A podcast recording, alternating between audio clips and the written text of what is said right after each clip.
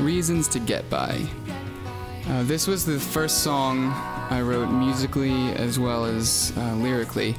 Um, this was the first idea I'd had um, that I brought to Paul. And then when I first started writing lyrics, it was the first song I picked to write lyrics for. It was it, was a mix of folk. Um, it was very folk influenced. I was listening to a lot of Sufjan Stevens, and um,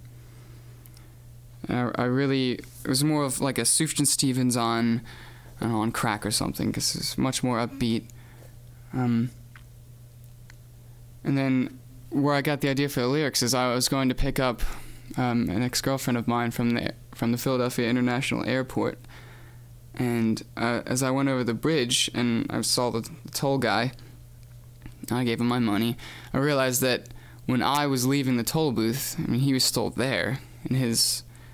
his whole life was still going to be going on in that toll booth, even though I had driven off and I was I was off to do whatever I was there to do.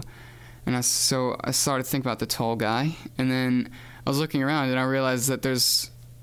there's so many other people in their cars around you that you never really think of.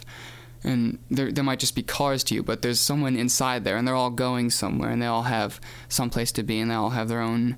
their own brothers and sisters, and their own Thanksgiving dinners, and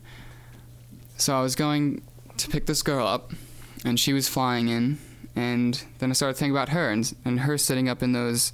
in the rows of the airplane, and all the people sitting next to her, and how they were all flying into this one place, and yet they all had their own separate lives going on. So it's really Reasons to Get By is really the general observation that